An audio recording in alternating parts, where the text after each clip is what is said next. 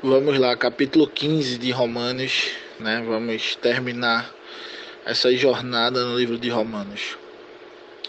Capítulo 15, em linhas gerais, já é o início de Paulo se despedindo da igreja, né? Mas antes ele começa a falar a questão do, da unidade, né? E da importância da pregação aos gentios, né? Ele começa falando que é, mesmo que a pessoa sofra, né, no caminho, né, é, se ela estiver fazendo aquilo para o Senhor, né, se ela tiver focada, né, na pregação do Evangelho, isso já vale a pena, né? E ele fala que nós temos que ter paciência e ânimo, isso é importante, para viver em harmonia, né? viver em unidade, tendo a mesma atitude de Cristo. Né?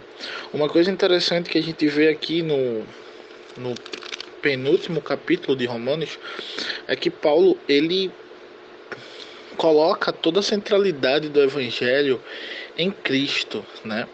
Ele fala que acolham calorosamente uns aos outros, tal como Cristo os acolheu calorosamente.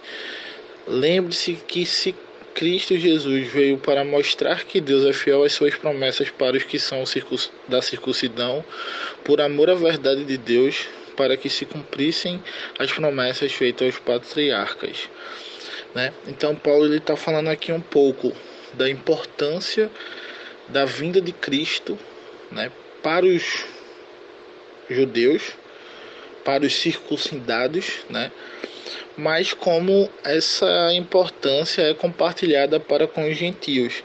A partir do capítulo 9, do versículo 9, desculpa, do capítulo 15, ele começa a falar da importância de Cristo e como isso já estava profetizado, né? já estava predito né? Nos, no Velho Testamento. A gente sempre acha que o, o Novo Testamento é que no Novo Testamento que começa a pregação para os gentios e no Novo Testamento que a graça é, vamos dizer assim, expandida para os gentios. Mas isso é uma enganação, isso é uma mentira. No Velho Testamento já existia sim uma graça, já existia sim uma fé em Cristo e essa fé ela já é, se espalhava também para os gentios. Claro que com a morte de Cristo, claro que com a ressurreição de Cristo e claro com a queda do véu, né? A palavra foi pregada em todas as nações. Mas não se engane, a, a graça ela não era exclusiva dos judeus, né? A graça ela era da de todos, né? Aí ele começa a citar aqui salmos, né, que já falavam dessa dessa desse compartilhamento da fé para com os gentios no Velho Testamento. Ele cita lá três salmos e depois cita uma passagem é, de Isaías, né? falando do rei Davi, que não foi apenas rei dos judeus, mas foi rei também dos gentios.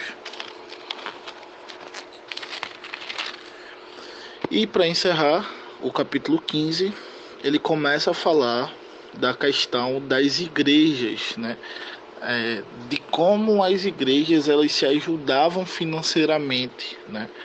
Interessante isso. Inclusive, ele diz que não está indo para Roma, porque ele vai passar em Jerusalém para deixar lá em Jerusalém uma ajuda que a igreja da Macedônia e da Acácia deu para Jerusalém, né? Porque a igreja de Jerusalém estava passando por necessidades. Então, nesta época, na igreja primitiva, já havia, né, uma cooperação entre igrejas. Isso é importante, né? Hoje, muitas vezes, a gente quer viver uma igreja, a gente quer ser igreja unitária, quer ser uma igreja exclusiva, quer ser uma igreja separada de todas as outras igrejas, mas nesta época já havia uma cooperação entre as igrejas. Isso é importante.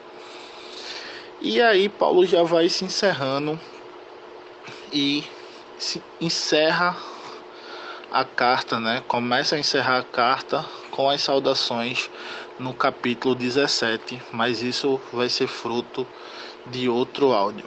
Deus seja com vocês.